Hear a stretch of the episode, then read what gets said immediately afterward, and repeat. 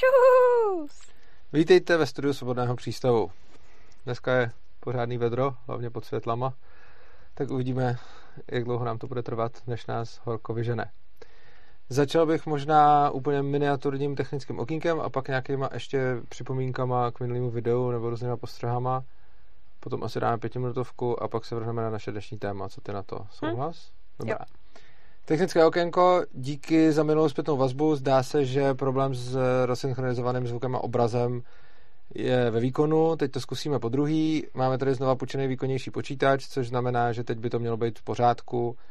A myslím si, že pokud se to teď povede a zjistíme, že se nerozbíhá zvuk a obraz, což minule tomu nasvědčovalo, tak už na dobrý a pak si pořídíme výkonnější počítač a tím se to vyřeší a potom se už vrhneme na streamování. Hm? V souvislosti s tím vás chceme určitě poprosit o podporu, aby jsme si měli ten počítač koupit. Eh, Pod videem vidíte možnosti, jak nám přispět na další rozvoj studia a techniky, za což vám samozřejmě děkujeme. Komu se přispívat nechce nebo už přispívá, tak se nás můžete subscribenout, okomentovat, šířit, což nás rozhodně alespoň namotivuje dělat to, co děláme. A teď bych se chtěl dostat eh, k nějakým ještě pozůstalým tématům z minula. Mě vlastně hrozně pobavilo, že když jsme minule eh, mluvili o tom, že dvojí kvalita potravin je vlastně úplně umělý téma, který si vymýšlejí jako eh, politici, jako populisté, tak mi napsal komunista. A to není takový to, že já bych někoho nazýval, on se fakt jako nazval komunistou. A já teď nevím, jestli je to přímo člen KSČ nebo volič KSČ o sobě napsal. KČM. A mě je vlastně hrozně na tom, když jsem mu odepisoval, tak mě vlastně pobavilo, že komunista mi vlastně říká o dvojí kvalitě potravin. Vždy byla fakt největší dvojí kvalita potravin, že jo? Jako před 89. To jsme byli popelníci Evropy, že jo? Ty fronty na ty banány, na ty pomeranče a na to maso. To byla teprve dvojí kvalita potravin, že jo? Takže vlastně je zajímavý, co? Ne? No. Jaká, jaký potraviny měli nevidím... tehdy na západě a jaký potraviny jsme měli tehdy tady. No jasně, ale... A komunista mi bude říkat, že je téma, aby no jasně, na západě to... nebyly kvalitnější potraviny. To jo, ale to nebylo o tom, že nějaká firma by dovážela tam kvalitnější. Já jsem nekvalitní. Jsem prostě ta No. firma No nedovážela. já vím, že jo. Ale tak to nesouvisí s tím dvoj, dvoj No mně přijde, že jo. Mně, no, no mně přijde, že je absurdní, aby když dneska nějaký lentilky se jmenují tuhle lentilky a tuhle trochu jinak a mají tam o 10% méně kaká, takže je to téma. A komunista říká, Jasně. je to téma. Jsme popelnící Evropy.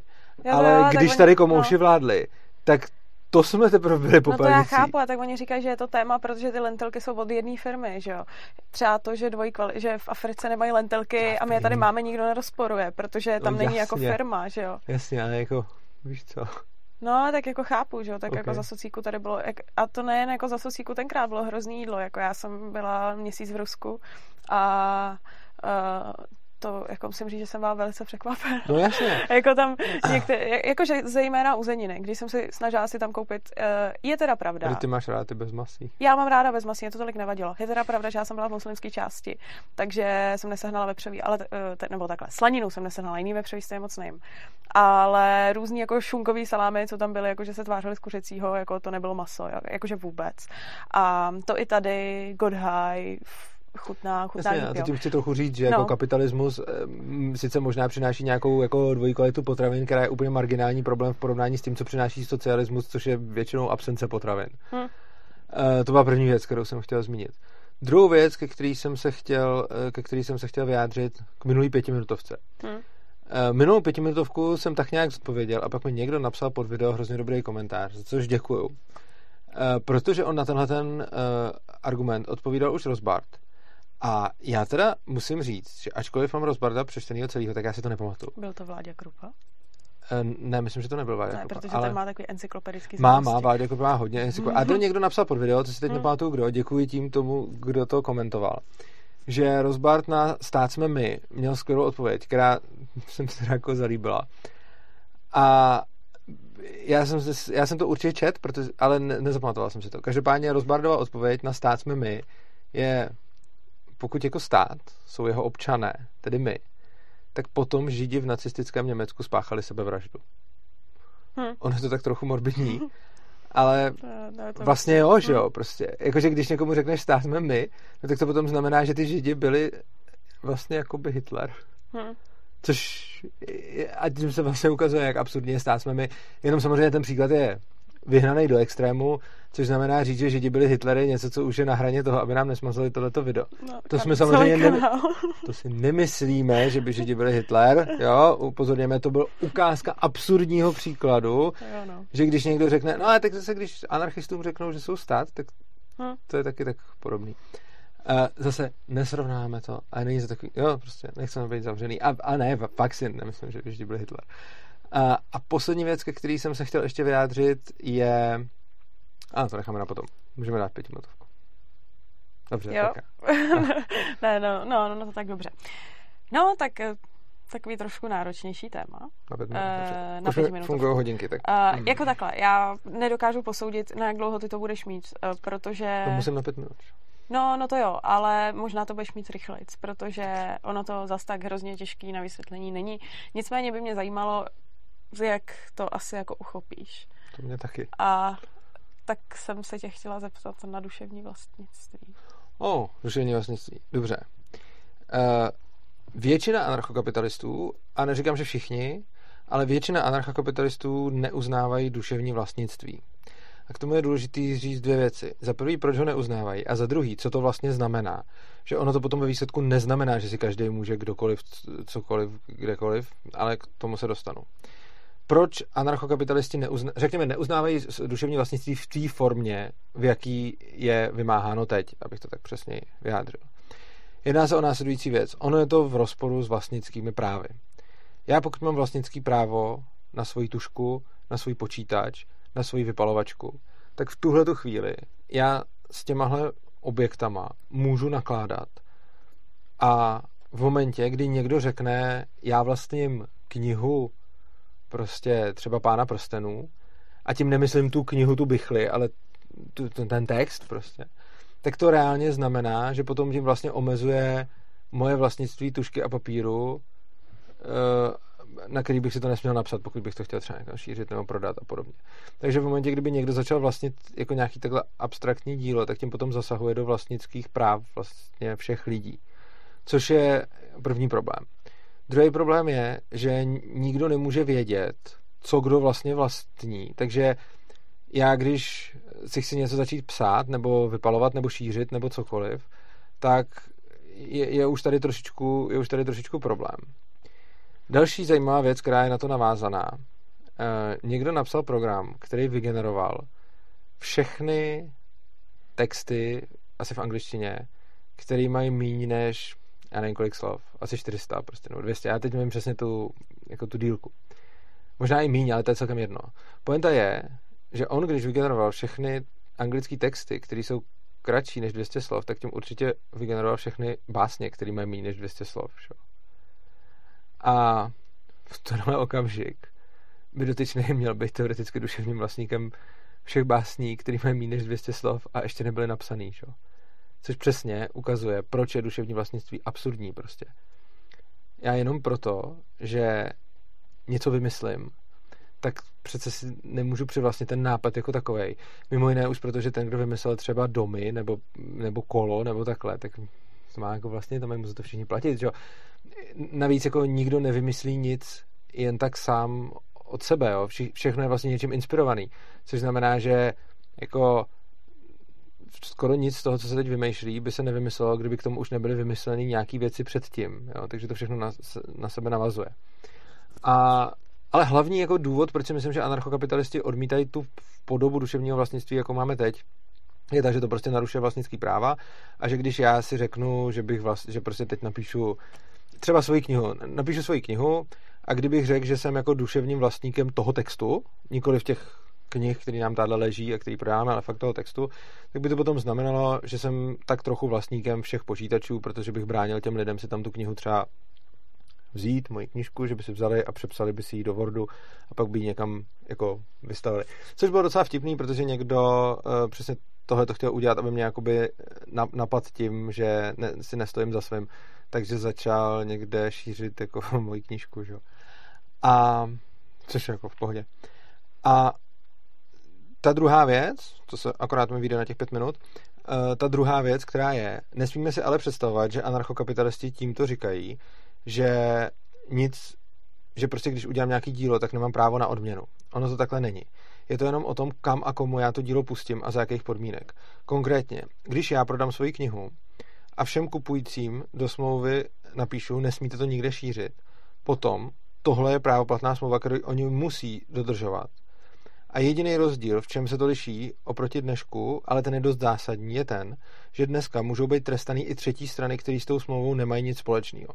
Což znamená, že i v souladu s vlastnickými právama já můžu prodat svoji knížku někomu a prodat jí pod podmínky, že on ji nebude nikde dál šířit. Jo? Tohle můžu udělat dneska a to můžu udělat i v anarchokapitalismu, i v souladu jako s principem neagrese a vlastnickými právama. Ale rozdíl je v tom, že když on to poruší a tu knížku začne šířit, tak v souladu s vlastnickými právama já můžu postihnout pouze jeho, protože on je ten, kdo porušil tu smlouvu. Ale nemůžu už postihnout třetí osobu za to, že šíří tu knížku dál, protože s tou třetí osobou nemám žádný vztah. Takže teoreticky sice můžu jako první větu říct, a ona zní hrozně vyzývavě a jako provokativně, anarchokapitalisti neuznávají duševní vlastnictví a je to do jisté míry pravda. Vlastně je to takhle pravda, ale to neznamená, eh, to, to pouze znamená to, že anarchokapitalisti neuznávají, aby duševní vlastnictví bylo vymáháno po někom, kdo nemá s autorem žádný vztah a žádný kontrakt. Anarchokapitalisti říkají, autor smí vymáhat smlouvy, který uzavře s svýma posluchačema, čtenářema, divákama, uživatelema, ale pouze s nimi a nesmí násilím nutit další osoby, které s ním vůbec nemají nic společného k tomu, aby mu třeba něco platili, když tu smlouvu poruší někdo z jeho diváků. A samozřejmě to má spousta praktických návazností, já už jsem se vešel do pěti minut a e, můžu jenom ještě odkázat na to, že na tohleto téma jsem měl celou přednášku. Ono z těch pěti minut tam může být spousta věcí, které si lidi řeknou, že to je strašný, prostě to, to, to je hrůza. A jako rovnou upozorňuji, že v těch pěti minutách je spousta provokativních nevysvětlených věcí. A když se podíváte normálně na, ten cykl, na náš kanál, tak tam jsou přednášky přednášky v centrále a tam v tom playlistu najdete video anarchokapitalismus, duševní vlastnictví a tam se tím tématem zabývám jako hodně hluboce a prostě hodinu tam mluvím o tom, proč, jak, jaký to má všechno dopady a tak a vlastně docházím k tomu, že ten rozdíl oproti dnešku není zas tak výrazný, jak by se mohlo zdát z té první věty. Jo, OK. OK. Dobře. Možná tak... jsem malinko dokonce o minutku přetáhl. No, tohle. Takže to bylo skvělý téma, to bylo někoho z diváků? Uh, ne. Co jsi vymyslela? Mm. tak nám diváci, prosím, pište. Jo, jako uh, když budete chtít nějakou pětiminutovku, tak, tak uh, přijďte. Jo. Uh, jo, mimochodem, já jsem to nevymyslela jen tak uh, na duševní vlastnictví, dost často vidím dotazy. Jo. A je to takový neuchopitelný. Tak mi Super. to přišlo. Jako... Jo, je, je to skvělý a možná se ještě můžete vyjádřit, to by mě ještě zajímalo, jenom tak... Uh, já když dostanu takhle téma, který mám za pět minut odprezentovat a nejsem na to připravený, tak je to asi méně kvalitní, než kdybych na to připravený byl. Dobrý na tom je, že to je autentický, že to hned vypálím a nevím, co mě čeká. A na vás, diváci, je otázka, jestli spíš eh, to chcete, abych to měl rozmyšlený a za těch pět minut to fakt jako vypíchnul co nejlíp, a nebo jestli chcete, aby to pro mě vždycky tady bylo překvapení, což zatím je. A já teda musím říct, že to druhý mě trochu víc baví. Ale pokud byste vy usoudili, že to chcete, abych to měl radši dopředu připravený, tak se samozřejmě můžu připravit dopředu. A nebo to můžeme dělat na přeskáčku. Napište prosím do komentářů, co by se vám víc líbilo. Jo, tak. OK. No. Tak my asi můžeme teďka k tomu tématu. Co? Já bych možná ještě otevřel, než, než se dostaneme k tématu, tu jednu věc, kterou jsem, kterou jsem chtěl říct. Uh, jedná se obecně o argumentaci proti anarchokapitalismu. A já jsem vlastně v posledním týdnu, od posledního natáčení, uh, zažil hodně různě hlubokých argumentací o anarchokapitalismu a vlastně jsem zažil dva extrémy těsně po sobě. Za prvé jsem viděl nějakého toho youtubera, co se vysmíval mě anarchokapitalismu a podobně a vůbec bylo zjevný, že vůbec netušil, která by je. A hned ještě ten den, nebo hned druhý den, mi někdo napsal. Mě to strašně potěšilo a překvapilo, protože zase jsem rozkliknul zprávu, to bylo takhle dlouhý, prostě já jsem si říkal, ježiš, co to bude. A byla to strašně fundovaná otázka k policentrickému právu, která v sobě zahrnovala to, že dotyčnej mi vlastně říkal ty své myšlenky. Napřed mě napadlo tohle, pak jsem se podíval na tuhle tvoji přednášku, tam jsem zjistil, že ne, tak mě napadlo tohle, pak jsem si přečetl tohle, pak jsem si tady přečetl tohle od nějakého autora a tak dále. A bylo vidět, jak ten člověk měl prostě asi deset různých myšlenek, na kterých vždycky psal, napadlo mě tohle, tohle to mi to vyvrátilo, ale napadla mě k tomu jiný argument, tak jak, jak si šel. A potom jako už to bylo, no a na tuhle tu poslední otázku jsem nenašel odpověď ani tady, ani v tvých přednáškách, ani v tvý knížce a proto se tě na to teď jdu zeptat. A já jsem si říkal, wow, prostě. Jo, hmm. to, to je super. Ten člověk nad tím dumal, přemýšlel. A nejenom, že ten svůj první argument si nějak vyvrátil a pak vymyslel další, ale dělal proběh asi takhle deset iterací. A mě to fakt hrozně potěšilo. A potom byť No a pak ta otázka byla taky zajímavá, že jo? A nějakým způsobem jsem se s ním bavil. Bylo to vlastně na mnohem díl, než většinou odpovídám na, na otázky, protože jsme pak měli jako několik zpráv, protože ta konverzace byla fakt jako hluboká. A vlastně mě to hrozně bavilo. A líbilo se mi na tom to, že ten člověk to měl fakt promyšlený. A na druhé straně jsem viděl ten kontrast toho youtubera, který natočil takový hate na Ankap, na mě a podobně. A tam zase bylo vidět, jako se vší účtou, a to neříkám o všech oponentech, třeba jako pan Joch je oponentem anarchokapitalismu, ale je kvalifikovaným oponentem, že o něm jako něco ví a potom oponuje skutečně tomu, co říkáme. A ostatně i, i ten Backa je prostě oponent, který ví o tom, čemu oponuje. Jo. Ale mně potom vždycky jako přijde zvláštní, když někdo, kdo o tom vůbec nic neví, má pocit, že ten argument, s kterým přišel, asi ještě nezazněl a asi ho jako ještě neznáme. Jo? Jako jak může někoho napadnout, že třeba řekne, jo, to, příklad ze života, řekne, hm, vy anarchokapitalisti, vy jste ale blbečkové, vy vůbec nechápete, že když já v anarchokapitalismu půjdu po ulici a budu všechny mlátit, tak co asi, co mi kdo udělá? Dobře, tak si budete muset možná najmout nějakou svoji bezpečnostní agenturu. Ha, a už máte represivní složku. Ha, a už máte stát. No, a to jsem vám to napřel. Jste debilové a vůbec to nechápete.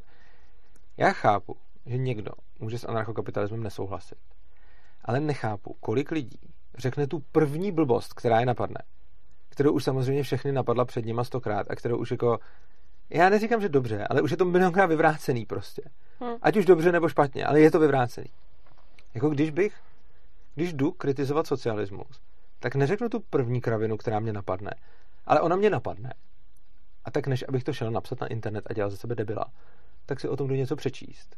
Tam zjistím, že ten první můj argument, oni na to mají nějakou odpověď a tak dále. A mně přijde fakt fascinující, kolik lidí je schopných vůbec nejít do hloubky no, a říct ten no. první argument, který je napadne hmm. a vůbec jako se nepodívat, jestli na něj už neexistuje odpověď. Jo, to je pravda, no. Tohle je jako jeden z důvodů, proč uh, já se, nebo takhle, já se pohybuju v různých, v různých jako okruzích lidí. Lidí, který, ať už třeba nějaké jako vědecké komunity, medicína a takhle. A většina z nich anarchokapitalismus nezná, nezajímá je tohle. A já to tam absolutně neřeším, nějak ne to. A z pravidla, když za mnou někdo přijde, zeptá se, co je to anarchokapitalismus, tak už tuším průser. Protože přesně to většinou, teďka jsem to měla takovouhle situaci asi před 14 dněma, přišel za mnou člověk a řekl, prosím tě, řekni mi něco o tom anarchokapitalismu. Byli dva tam proti mě stáli. A já jsem řekla, oh, tak už jsem si říkala, je, už je to tady zase. Tak říkám, já jsem vždycky tak nadšený, když jsem jo, stane. Ne, tak já, protože já vím, jak to dopadne. Už z toho tónu jsem věděla, jak to dopadne. Řekla jsem mu, hele, prostě uh, společnost čistě založená na volném trhu, bez monopolu státu, jako na věci. Uh, jeden z nich mi řekl argument, ze kterého bylo zjevný, že v životě neotevřel žádnou knížku ekonomie. Úplně ekonomicky nesmyslný. Druhý mi řekl argument, který by byl argumenty proti dnešní společnosti, na který jsem řekla, to by se dělo na volném trhu, ale to se dneska děje taky. A a oba mi to jako odkejvali, ale prostě ne, ale to byl post. Jo? A pak mi přijde, že na základě takových jakoby diskuzí, já už do toho nerada vstupuju, protože od začátku, od prvního dotazu, který už je daný nějakým tónem. Vím, že to bude akorát nepříjemný, že stejně to k ničemu nepovede a že akorát to dělá jakoby zlou krev, protože ty lidi se mnou jdou rovnou nesouhlasit. Proto já to je takový, jako, že radši prostě se o tom jakoby s nima nebavím, když vidím, že jako jo, prostě tam není ten zájem. No. Já mám jako zkušenosti lehce jiný, respektive mám pocit, že takhle to často začne, i když ne taky vždycky, ale časem se to velice často mění prostě, že prostě ty lidi ten názor mění, ale tohle asi není úplně to, o čem jsem mluvil, v tom smyslu, že já chápu, když někdo, jako třeba tvůj spolužák, nebo já nevím, kdo to byl, prostě nějaký... No, to byl jako, mimo medicínu. No, tak prostě nějaký tvůj spolužák z medicíny, když za tebou přijde a zeptá se, tak může nesouhlasit, může ho to ne, jako zajímat a nic o tom neví a protože tě zná, tak se na to jde jako zeptat. Hmm. To jako chápu. Má tě za spolužačku, vidí, že to děláš a vlastně ho to, by ho to asi vůbec nezajímalo a zajímalo ho to jako skrz tebe, že jo. Takže je potom jo. logický, že no, ty ho zajímáš. Nebyl, to, tohle nebyl ten případ. OK, OK. A tak jako prostě hmm. jde, jde, se tě zeptat, protože tě zná, ví, že jsi anarchokapitalistka, tak, tak se tě jde zeptat, protože, a to, to jako ještě chápu. A v tomhle smyslu chápu, když za mnou přijde člověk, který o tom vůbec nic neví a je to v pohodě. Hmm. Mě na tom spíš jakoby zajímají lidi, kteří jsou schopní vyložit nějakou aktivitu, jako například udělat půlhodinový video na YouTube. Ale nejsou jo, schopní jo, takhle, no strávit jako minutu tím, že se podívají na to, no jak dobře, minuta je asi málo, ale prostě když jdu dělat půlhodinový YouTube video, ale to nejsou jenom lidi, kteří dělají YouTube video, to jsou lidi, kteří o tom napíšou takovýto komentář a zatím deset dalších takovýchto komentářů. Takže prostě tam. oni jsou schopní strávit v hádce se mnou nebo v tom nadávání vlastně víc času, než by strávili tím, že se podívají, jaký jsou odpovědi na ty úplně nejtriviálnější argumenty. A potom třeba aspoň reagují na ty odpovědi, jo. Já třeba ještě úplně chápu, když někdo řekne prostě uh, jo, úplně klasický případ jsou monopoly. Prostě taky ten klasický argument někoho, kdo to, to nikdy nic pořádně nečet, řekne na volném trhu by byly samý monopoly a tím pádem je to úplně naprosto potřebujeme stát, aby tady monopoly nebyly. Tohle je strašně povrchní argument, protože stát je ten nejlepší, největší monopol, že jo, a tak dále. Nemluvě o rakouské škole, která tohle tom jako jedna. A mě tohleto svým způsobem, jako si říkám, vážně, prostě tak si napiš do Google monopoly, anarchokapitalismus, všude to je, mám to na stránkách, mám to v knížce, nejenom já prostě. A potom teda argumentuj proti tomu, co já říkám, jo? A to se taky občas stává a to už mi přijde dobrý. Když prostě někdo řekne, hele, přijde mi, že uh, by v anarchokapitalismu byly monopoly, ale ty dáváš jako příklad Standard Oil, protože to za mnou přišel tuhle ten anarchokomunista, říká, ty říkáš, že monopoly, ale dáváš jako příklad Standard Oil, ale já si myslím, že Rockefeller byl hrozný sráč. Jako. Tohle už znamená, že ho napadla ta první věc, pak se šel podívat, co na to říkám, a pak už nějak jako reagoval na něco, jako OK. Hmm. Ale to, o čem mluvím, a to, to, co mě překvapuje, je, že lidi dají obrovské množství času na to, aby vypisovali nějaké svoje dojmy z nějakého úplně prvního nástřelu, ale vůbec nejsou ochotní si o tom, než začnou prostě psát ty bloky textu nebo dělat video na YouTube, si o tom cokoliv přečíst nebo zjistit, jo? že prostě, no to, to, to je něco, čemu úplně nerozumím, jako, víš co, jako kdybych se šel s někým hádat prostě ovočky. No, no, zrovna, no, takže už tomu asi rozumím. Dobrý. tak, a že jsme se konečně dostali k tématu. Hmm. Tak. No, tak uh, jako téma jsme si vzali takový jako fenomén, který hodně lidí říká, je, že stát pomáhá těm nejslabším. A dá se na tohle téma podívat z různých úhlů pohledu. Může to být nejslabší uh, nějaký producent, třeba podnikatel, může to být sociálně nejslabší člověk, může to být prostě jako, nevím, takhle jako by kdokoliv. A my si jako myslíme, že to není tak jako úplně pravda. Jo, mě to téma, krom toho, že už ho řešíme dlouho hmm. a že máme jednoho skvělého autora ve Stokách, který o tom píše, každý čtvrtek ve Stokách vychází seriál Stát proti chudým, už má víc než 50 dílů a on tam prostě rozebírá jednu, jednu oblast po druhé, což mi přijde skvělý, záslužný a dobrý.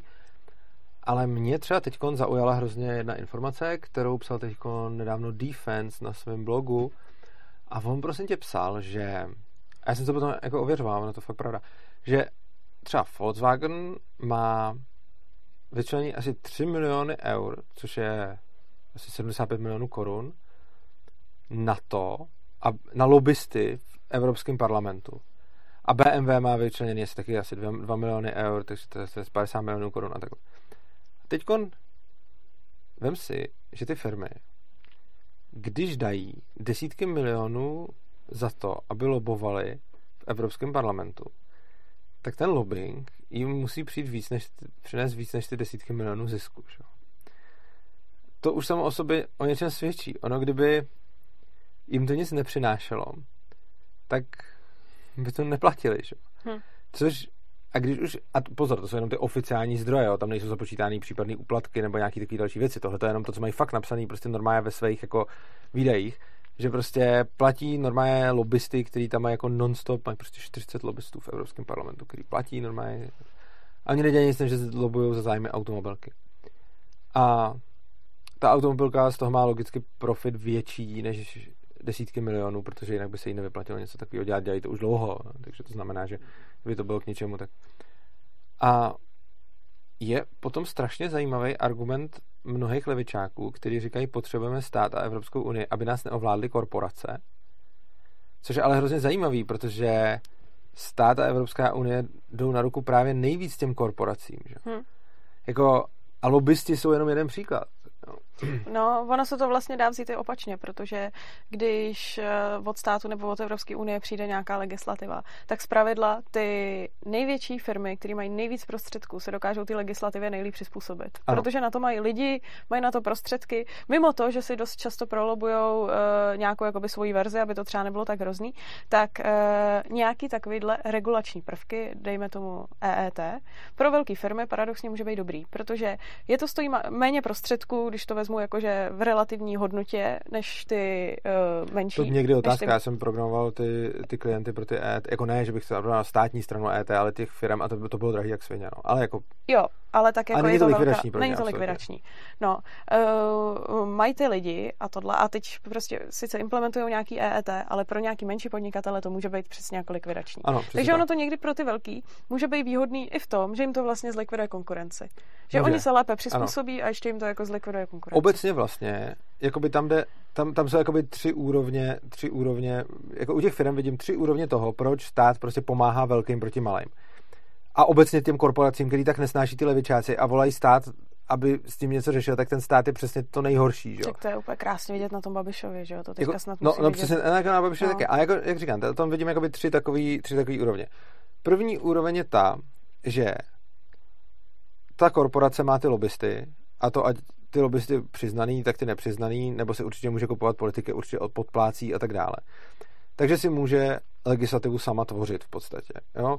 Ona si může navrhovat, co musí být povinně zamontováno do auta a potom to jako draze prodávat a tak dále. Hmm. A, a nejenom tohle, to je v každém oboru prostě si může tvořit prostě takovou legislativu, jaká jí vyhovuje. Což samozřejmě ty malí ani střední nemůžou, to můžou dělat jenom ty největší. Potom jako druhá úroveň je uh, ta, kterou si říkala, přijde nějaká regulace, kterou ta firma ani nemusela nějak iniciovat, prostě přišla regulace, protože někoho napadlo, že to je dobrý a potom jako malá garážová firma na to může skončit, protože je tam jako Franta s Pepou a nemají tam žádnou účetní třeba, nebo nějakou špatnou a už tam nemají ani právníka, takže kolikrát nevědí, co můžou a co nemůžou, pak jim tam přijde finančák a čus. Že? Jako můj příklad ze života krásný je obrovská pokuta za to, za prodávání tiskárny v Čechách s nepřeloženým manuálem. Přičemž ten manuál byl obrázkový a to nepřeložené slovo bylo open. Jo, jenže protože existuje eh, vyhláška, která říká, že když prodáváš něco v Čechách, tak tomu musíš mít český manuál. Hmm. Což se mimochodem taky ne vždycky dodržuje, ale a tak když teda máš manuál, který je obrázkový a je tam slovo open, který někdo nepřeložil, tak to už je jako problém, že? což je klasická pozerace. A přesně regulacím ty velké firmy se ubrání snadno, protože tam mají svoje právníky, že mají tam právní oddělení, účetní oddělení a, a to, takže prostě přijde regulace, oni jim to hodí a řeknou, porajte si s tím. Jo. A v podstatě se jim to už ztratí v těch nákladech, které tam už jako stejně mají. A samozřejmě to neznamená, že ty náklady jsou nulový, ale prostě umí s tím nějak pracovat.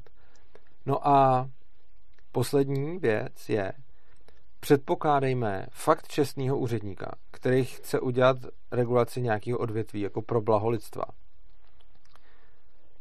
on se musí jít podívat, třeba bude regulovat nějakou výrobu. On se musí jít podívat, jak ta výroba probíhá a navrhnout regulaci tak, aby tu celou výrobu jako tím nezničil. Že?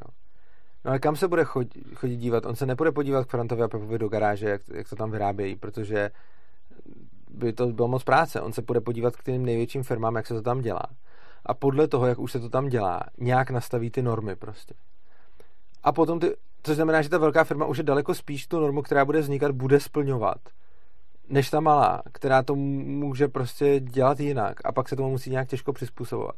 Takže v tomhle směru mně přijde hrozně absurdní tvrzení, že potřebujeme stát, aby nás neovládly korporace, protože ty korporace využívají státu k tomu, aby měli co nejvíc moci. Jo? Oni vlastně jako Zajímavé je, že ty levičáci za prvé přiznávají, že je hrozný, že ty korporace uplácejí ty politiky. Hmm. Ale za druhý říkají, potřebujeme stát, aby ty korporace krotil, že jo. Hmm. Ale tak sakra, kde je větší, jako, co je pro tu korporaci lepší? Co je pro mocného člověka, který chce víc moci lepší? Mít decentralizovanou moc všude po společnosti, kde je x dalších takovýchhle mocichtivých jako on, takže se vzájemně drží v šachu. A nebo je lepší mít nějaký jedno centrální strašně mocný místo, kam může přijít, nasypat prachy a odnést si, co chce. Že? A je zajímavý, kolika lidem to nedochází, což je podle mě dáno přesně tou propagandou stát jsme my a podobně, protože ty lidi mají z nějakého důvodu pocit, že korporace je zlá a stát je dobrý. A je taky vůbec zajímavý. To, to mě teď napadlo, jedna, jedna taková jako aféra v Německu byla. V Německu je jakási skupina konspiračních teoretiků, který řeší to, že jakoby stát je vlastně firma. A že, a opírali se o jednu věc, která mi přišla docela vtipná. Oni tam mají uh, občanky. A na těch občankách je, nebo dřív bylo, já teď přesně nevím, napsáno, že je to, a já neumím německy, jo, takže teď řeknu že to, to bychom opravdu, personal card nebo něco takového prostě. Hmm.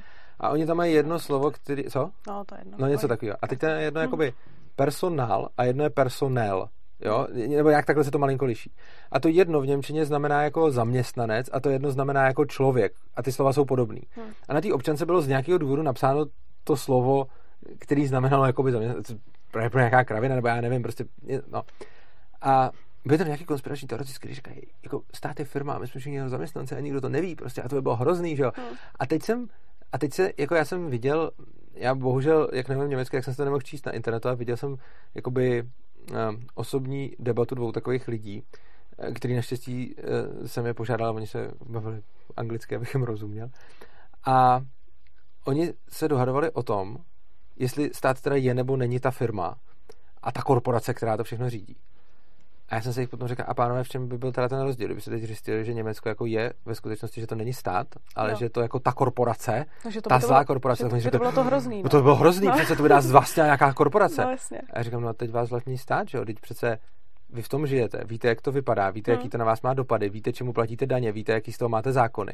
A on říká, no jo, ale v jednom případě by to byl stát a v druhém případě by to byla korporace. A já si řeknu, OK, ale dělala by úplně to samý, protože no, vy víte, v čem žijete a jaký to má dopady. A oni oba dva byli úplně zhrozený a nakonec se shodli vlastně na tom, že to je přece něco úplně jiného a že být občanem státu je v pohodě, ale být v područí nějaký jako korporace by bylo hrozný. Mm-hmm. I kdyby to bylo úplně to samé jinak, no, jo. Což já jsem jenom říkal, no, mě v tom, proč? Mě v tom porovnání přišlo jako zajímavý, že mi tady teďka poslední týden, no poslední týden, už měsíce by se dalo říct, uh, se řeší kauza Babiš, ulejvání peněz, podvody, podvody s dotacema a bůh ví co. A dneska na, dal účet, uh, Twitterový účet finanční zprávy fotku, jak uh, finanční kontrola, měli to pěkně jako žlutý vesty, přijela na Blešák na Praze 9 a řešili tam, že tam někdo nemá EET, že tam někdo nemá DIČ a tohle to, jo. Že oni, jako my tady máme premiéra, který tady má prostě na krku takovýhle prusery a oni vezmou to auto a jdou řešit blešák a kontrolovat. V podstatě lidi, úplně ty nejmenší prodejce, co jde, jo.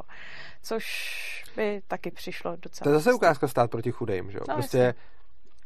Babiš si to s Čapým hnízdem umí zařídit. A i když Evropská unie řekne, je to zneužití dotací, tak mu řekne nasrát, zaplatíte mi to, tak když hmm. ne Evropská unie, tak mi to zaplatí aspoň český stát. Hmm. A umí v tom chodit, takže jako v pohodě.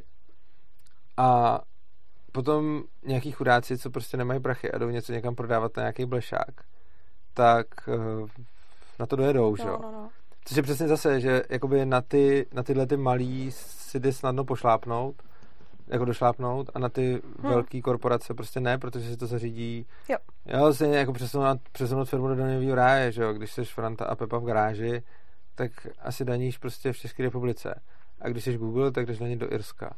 Což teda asi nutno říct, že pro nás není jako špatný daňový ráje, že my to nevnímáme jo, jako... no samozřejmě. Jo, že my to nevnímáme jako tak jako většina lidí, která řekne daňový ráje, okrádají nás to jako ne, že jo, prostě tady daňový ráj je únik před tím ano. být co nejméně okrádán. Jako a já jsem to myslel ale obráceně. Já jsem jo. to nemyslel tak, jako že fuj, Google jde danit do Irska, ale spíš jsem to myslel, chudák Franta s Pepou nemůžou danit no, v Irsku. Jasně. Ono je to přesně, a zase je to ukázka toho, že vlastně ty megakorporace nemusí platit ty daně, který ten stát vyměřuje, protože, protože prostě si to umějí zařídit a nic proti, ať si to zařídí. Jenom spíš, že ten stát to dělá tak, že Uh, prostě si to nemůžou zařídit hmm. ty malé firmy, že jo? Nebo jako, oni by teoreticky mohli, a nemají na to prostě to právní oddělení, kde se prostě stráví těch x Hmm. set člověkohodin, který vymyslí, jak právně, eh, technicky, procesně to celý pořešit tak, aby se celý Google danil prostě No, v Irsku, jasně, no. jo?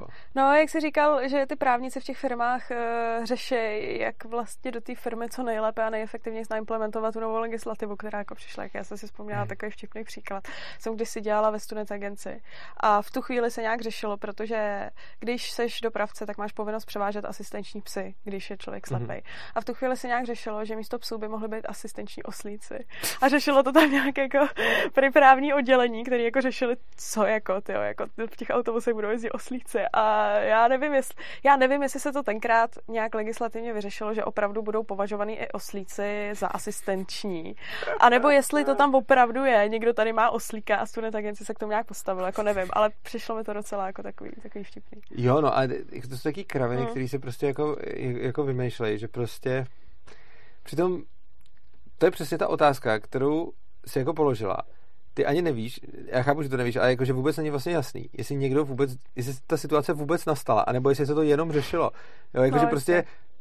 proč sakra musí x lidí řešit případ asistentního osla, Hm. když dost možná žádný asistenční osel vůbec do No, nebo autobusu počkej, on to možná nebyl Jako. osel, on to možná byl poník, jo, abych jako byla To je jedno, ale biologicky přesnější. Ale Teda, vůbec- prostě, sakra. prostě to má kopítka. když mám asistenčního osla nebo poníka, No.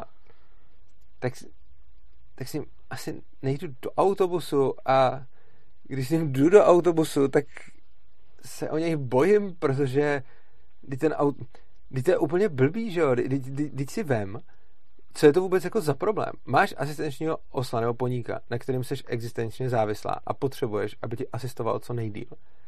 A teď ho, a teď ho, se nám tady Tak ho směje vezmeš režie. A autobusu. tak, tak ho vezmeš do autobusu, Na, na cestu do kde ho Brna, dáš ty do té- chodbičky, na té D1 a teď autobusák to zašlápne a teď asistenční osel ti letí někam dopředu. No podobně prostě. jako letí ta stevartka, když na No, to přijde, jo, to se ano. tam taky řešilo docela, Jasně, jako, jo, ale tak stevartka je za to placená a, a, a vůbec. No počkej, ale ono to taky není úplně legální. No jako, tak jo, možná to no. není legální, ale No. mě spíš jde o to, kdo by riskoval svého asistenčního osla a dal by ho do toho autobusu, aby se mu tam omlátil prostě. Protože to je prostě hloupý, že jo? A je fakt, že Jako. dneska už se rekonstruuje ta jednička, ale v té době to bylo... Ty- Drncáš až do Brna. To, to, to, to prostě hlavně, jako mě fakt zajímalo, jestli byl nějaký případ člověka, který se dožadoval s asistenčním Ale já fakt, fakt nevím, jestli to tady vůbec bylo. Vím, že nějak se to řešilo zahraniční, že lidi měli místo asistenčního pejska nějakého takového To chápu, oslíka, koníka, poníka. To chápu a i celkem rozumím tomu, že někdo třeba nechce asistenčního psa a chce si asistenčního osla a jakože budíš. Akorát potom teda jako musí počítat s tím, že to má i nějaký nevýhody, Hmm, že jo? hmm. A jedna z nevýhod je třeba ta přeprava, že jo? Když oslavím mu do metra jako fajn, ale pak Jo, nevím, to osel, já bych se zase musela přečíst v tom, jaký jsou ty výhody mít spíš jako tohle No, zvíře než psa, jo. Třeba tam jako- bude nějaká já to jako vůbec nekritizuju, že má někdo, že má někdo Hmm. prostě něco jiného asistenčního, já se v tom ani nevyznám, že jo? Hmm. Jenom prostě No, jasně, no. Ale ještě jsem se vlastně chtěl vrátit eh, k něčemu, co jsem tady říkal s těma, jo, s tou korporací a firmou No. vlastně. Že je hrozně zajímavý, jak se vždycky předpokládá, a je pravda, že často jsou na vině nějaký sci-fi, a i když ne, oni ty sci-fi spíš budou důsledkem prostě toho, že jsme takhle vychovávaní. Že jako akcionáři, nebo taková ta vysoká rada, takový ty zlý korporace, Umbrella v Resident Evil, tak vůbec, že jo, Hm. tak prostě, nebo Hyperion v Borderlands, prostě když máš tu, tu korporaci, takže to vedení budou ty největší svině na světě. A oproti tomu, když máš ten stát, tak to vedení nějak nebudou ty největší svině na světě. Hm. Jo, přitom, přitom kolikrát ne, jo. Jakože přijde, že politici, já nevím, jako je nějaký stát, kde by lidi jako si říkali, že mají jako fakt dobrý, čestný a morální politiky. Já nevím, jo, možná je, ale ale přijde mi, že spíš ne, protože lidi z těch států, který znám, tak svým politikům nevěřej. Jo? Samozřejmě neznám, Ještě znáš libertariány. co? Znáš libertariány. Je pravda, že znám spíš libertariány z zahraničí, ale i tak prostě, když se jako většina lidí není jako, že by si myslela, že politici jsou jako výkvět národa. To, jako, jo, neříkám, že všude. Třeba bude někde nějaký, jako, nějaká země, kde si, kde si Hmm. fakt jako lidi myslí, že politici jsou výkvět národa, možná by mi to nepřekvapilo o nějakých severských zemí nebo takhle, ale jako často, často Hmm. nejsou. Že? A, a tady v Čechách vidíme jako brutálně Babiše a takhle. A hlavně jako i většina lidí se tady shodne, že jsou to gauneři, že jo? Ale nějak si myslí, že kdyby to byla korporace, tak by to bylo hrozný. A když jsou to politici, tak je to jako dobrý. A potom se typicky jako řeší, co když zdravotní pojišťovna v anarchokapitalismu udělá něco prostě, nebo nejenom zdravotní pojišťovna, prostě cokoliv hasič nebo to. A co když se její akcionáři vyvinou tlak prostě na ty manažery a tak dále. A teď jako, co je to za logiku? Prostě ono se může stát, že by a ještě všech firm, že jo, ono typicky protože máš konkurenci, že jo, takže no, prostě jasně. budeš mít jako deset hasičských firm a nějak se všichni akcionáři a majitelé těch deseti hasičských firm domluví, že něco. Kolik je to lidí, to už nějaký stovky lidí, že jo. A, a oproti tomu, jako jim můžeš dát úplně jako validní stejný argument, co když se prostě 150 z 200 poslanců dohodne, že něco. Hmm. To už mají i ústavní většinu. A, a taky tak, jako přece nikdo nevezme jako validní argument proti demokracii. Co když se 150 poslanců rozhodne, že vyhlásí válku Putinovi prostě. Hmm. Jo, to vždycky by se mohlo stát. Ono se to jako nestane, ale mohlo by se to stát. A, a proč? Hmm. Uh, jako, nebo tak, jo, teď mi samozřejmě řeknou všichni právníci a tak, že jsou to nějaké legislativní pojistky a tak, já jsem řekl 150 poslanců, ale myslím tím jako jo. nejenom těch poslanců, ale prostě ty, na kterých to stojí, se můžou tak rozhodnout. Jo? A když máš x firm na volném trhu, tak je to stejný. Prostě vedení všech těch firm se může jako rozhodnout, že něco, že se domluví a něco zdraží, nebo že nechají umřít lidi, nebo že jim nebudou dodávat lajky, nebo prostě jakákoliv taková, taková jako hmm. blbost. A, a nějak všichni to berou jako argument proti volnému trhu, ale kdyby si tohle to řekla někomu jako argument proti no, no. demokracii, tak, tak, každý, tak no, si každý no. zaťuká na čelo. No to jo. Uh, mě zaujalo, ještě před pár dny byl rozhovor na aktuálně CZ s nějakou paní a teď já bych nerada to řekla nepřesně, ale já něco socioložka, ale nejsem si jistá, jestli to byla přesně socioložka mm-hmm. nebo nějaký ještě jako vedlejší obor sociologie. A ta vlastně mluvila o tom, že tady je hodně lidí pod, pod nějakou, uh, nebo jako chudejch takhle a že hodně lidí tady má problém s financema vít, uh, vůbec jako si něco zaplatit a takhle. A já jsem projížděla především tu diskuzi po tím, protože to bylo docela zajímavý. Uh, zaujalo mě, jak hrozně moc lidí tam, protože tam se objevily argumenty, že je tady prostě vysoký zdanění, mm-hmm. že tady ty lidi mají jako určitý povinnosti v tom státu a tak a že de facto pro ty nejchudší, že z těch nejchudších stát pořád ty chudí dělá. Ano, to se tam ty argumenty tak. objevily. Jo. Ale zaujalo mě, že některý lidi tam oponovali tím, že ty daně jsou ale potřeba, protože máme solidární systém a je potřeba tady ta minimální mzda a všechno. A po, vlastně oni říkali solidární, nebo víš co, že tam nejvíc zaujalo to slovo solidární systém, že je potřeba, aby i ty nejchudší lidi platili ty daně. A to jo, protože máme solidární systém a protože do toho musí přispívat všichni. A potom se ty peníze přerozdělej a těm nejchudším se když tak teda vrátí. No to je podobný argument, jako když státní úplně... zaměstnance, zaměstnance platí daně, že jo? No jasně, no. A mně to přišlo vlastně, nebo jako já chápu, že mají představu, že tady jako platit vysoký daně je potřeba, protože se tady jako přerozdělí a pak je to solidární. Ale mě tam přišlo, to jako některý lidi tam argumentovali velice dobře a mně to přišlo úplně tak jako zjevný. Já jako chápu, že nejchudší lidi třeba asi neplatí eh, daň z příjmu, dejme tomu, nebo minimálně ji neplatí tak v takový... platí, když pracují. Když pracují taky, ale tak minimálně neplatí v takový výši jako jiní lidi. Tak ale... absolutně ne, daň z příjmu je zrovna jako tady uh, flat, jo? Jasně, tak já jsem myslela, kdyby byly na dávkách třeba jako vyloženě. Jo, jo, okay, okay. jo, kdyby byly nepracující. Ale pořád tam jsou nějaký jako DPH, spotřební daně, pořád jsou tam nějaký omezení minimální mzdy, že ty lidi třeba jo. si nemůžou najít práci aspoň jako mm-hmm. aby si trochu přivydělali a takovýhle omezení. A v tu chvíli už mi přijde absurdní mluvit o solidárním systému, když mi přijde, že úplně ty nejchudší není schopný prostě, ne, úplně ty nejchudší lidi nejsou schopní se z toho jako vymanit. No jasně, to je spíš nějaký administrativní úkon, že máš hmm. teda chudého člověka, který zaplatí daně a pak dostane třeba od státu někdy i víc, než kolik zaplatil na těch daních.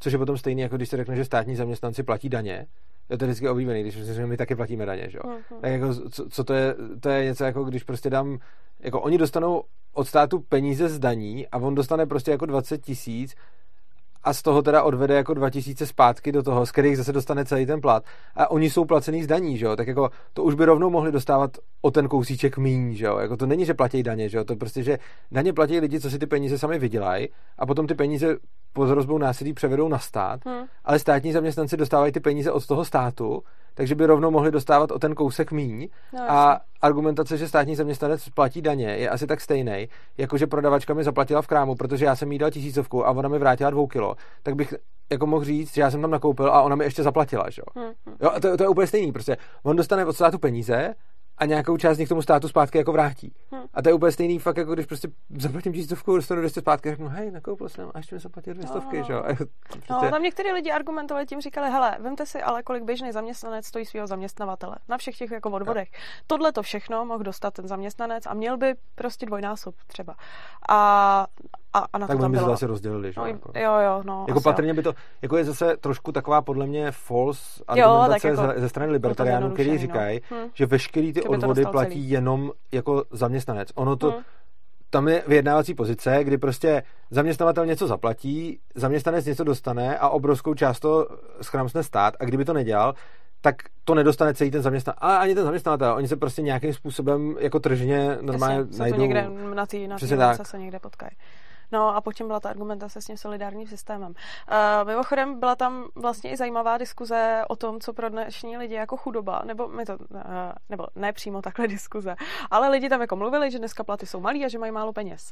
A hrozně tam zaujala jedna paní, která říkala, no jo, to je, to je ale dneska hrozný plat, protože platíte hypotéku na byt ve velkém městě, potřebujete telefony, potřebujete internet, eh, v zimě na hory, v létě na dovolenou, ještě máte děti škola v přírodě, no to není možný dneska z běžného platu zaplatit. A někdo jí potom napsal, a hory, dovolená. A, a, a smajlíka. No jasně, a no. ta paní, no počkejte, ale to je dneska potřeba. Každý člověk ví, že si No, přece musí jasně. odpočinout, jo. A, a tohle, a si říkala, jak se vlastně úplně mění v čase a ve společnosti. Co je to ta chudoba, Přesně, jo, co je to ta tak, chudoba, no. jo. Že lidi mají dneska pocit, že když v létě nemají na to, aby jeli k moři na dovolenou, tak jsou hrozně chudí a mělo by si něco udělat, jo. No, čím se ta chudoba stále redefinuje tak, aby pořád bylo dost lidí pod hranicí chudoby, Jo. protože před sto lety měli lidi problém se kolikrát jako najíst a když byli chudí, tak měli hlad a dneska, když jsou chudí, tak to znamená, že nemůžou na hory a, a k moři, že jo? Prostě. Jo, jo, jo. jo a, to, a to je prostě zajímavý a důležitý. Každopádně já bych se ještě, Hmm. možná si to zapamatuju, já bych se ještě chtěl reagovat na to, co jsi říkal před chvilkou a vrátit se k tomu, uh, jak jsme se bavili o tom, jak stát po, poškozuje ty chudí, tak my jsme na začátku mluvili o tom, jak stát poškozuje malých firmy a benefituje velké korporace. Hmm. Ale já mám ještě jednu hrozně zásadní věc, jak stát poškozuje chudí lidi. A to je přemíra byrokracie, uh, to je přemíra byrokracie ohledně toho, jak ten chudý člověk získá nějaký zaměstnání. Jo. Ten problém je asi následující. Zaměstnání nebo vůbec vstoupí na trh Vstoupí práce. na trh práce, přesně tak. Hmm. A ten problém je jako fakt obrovský.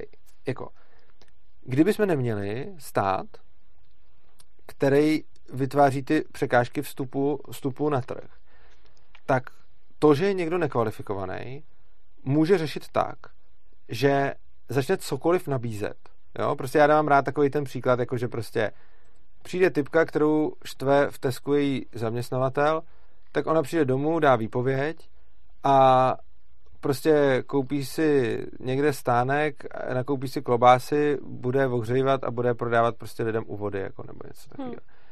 A maximálně se tam může domluvit s nějakým majitelem toho koupaliště, jestli to tam může jít prodávat, třeba mu za to dá prostě nějakou, nějakou provizi z toho, že tam může být. A tím to celý končí. Jo. A takováhle typka si může prostě najednou jít vydělat prachy jen tak. Ze dne jo. na den. Ze dne na podstatě. den. Což, a, a hlavně ona může potom zjistit, jestli to vyhovuje nebo nevyhovuje. Ona Jo. může takovýchhle zaměstnání vystřídat 10, Ano, bez toho, aby měla vůbec nějaký stupní, nebo nějaký Hmm. má, ale prostě fakt malý. Hmm. A může si vyzkoušet, jestli se jí, vy, vypla- jako jestli jí vyhovuje prodávat klobásy, jestli jí vyhovuje někde uklízet, jestli jí vyhovuje někde prostě Jo. cokoliv. Jo? Prostě může si takhle, takhle jako vybírat, jestli jí vyho- vyhovuje někde jako doučovat třeba. To je úplně jedno, Hmm. záleží, tak doučování už je trochu kvalifikovanější, ale taky nemusí být pro malé děti. A teď ty máš dneska, to je reálně nemožný. Dneska, když prostě chceš jako takovýhle jako člověk si něco takového založit, tak musíš mít to potvrzení z hygieny, živnosták, EETčko, e, účetnictví, Potravinářský průkaz. potravinářský průkaz, teď musíš jako e, dávat, musíš prostě nějakým způsobem živnosták, zařídit. No, no, to jsem Jo, říkal, to ale, ale musíš prostě dělat vůbec nějakou tu evidenci tržeb, že jo, Hm. uh, musíš vystavovat účtenky, máš k tomu prostě strašně moc jako, uh, jako byrokratických nákladů, který mají ten problém, že oni většinu těch prodavaček od toho prostě úplně odradí, protože pro ně je to prostě no go, jo. No. Ono je sice hezký, že Babiš nemá problém si takovýhle stánek kdekoliv jako postavit v rámci jakýkoliv firmy, protože už ví, jak to udělat. Dobře, na to Ale prostě peníze ta Marie od té pokladny, Hm. je, je, jako z toho Kauflandu, když prostě vstane, tak ona má doma ty děti, který potřebuje nějakým způsobem živit. A ona by teoreticky měla jako, neříkám, že každá, ale určitě mnoho z nich by mělo jako sílu na to si koupit stánek, bušty a nějaký grill a teď to tam opejkat a prodávat to lidem, protože to je celkem basic věc. Ale prakticky žádná z nich nemá na to vyřešit. Jako tam není ani nejhorší, když už by věděla, co má vlastně přesně udělat, protože jako někam zajdeš, někde si, ona ani neví, co všechno pro to musí udělat. Jo? jo. Prostě nejhorší na tom asi není to oběhat si ty úřady pro ty povolení, ale ty nevíš, co chceš udělat. Já jsem teď vymenoval nějaké věci, ale já sám, kdybych teď chtěl otevřít jako stánek a prodávat tak tam klobásy, všechno, no. Tak musím strávit docela dost času na internetu a hledat, co jsou vlastně ty podmínky, které musím splnit. A já tuším nějaký, nějakou hmm. hygienu, nějaký živnosták, něco prostě takhle, ale to za prvý můžu cokoliv vynechat a potom můžu mít obrovský problém. Jo. Já bych si netroufnul to vlastně dělat sám. I kdybych si to našel na internetu, tak si stejně budu muset zaplatit nějakého člověka, který to umí a který mi řekne, jestli něco neopomíjím, protože pak tam na ně jako splním těch 29 z 30 povinností, které na mě stát uvalil a jednu zapomenu, protože mě to nenapadlo, průser. nebo jsem mi to nenašel. A najednou můžu mít jako likvidační průser, jo? A, a, no, a můžu no, s tím mít prostě. A tohle to je obrovský problém. A teď jako ona ani neví, jestli to bude vydělávat, jestli to bude bavit, jestli no, to pro ní. V tom vidím paradoxně ještě, nebo jako v tom vidím ještě větší riziko, než v tom si zjistit všechny ty věci, co potřebuje. Dneska to má všechno ohromný vstupní náklady, to jsou tisíce. A ty no musíš. Je no to je, je tisíce dobře, by to byly i, i na tisíce.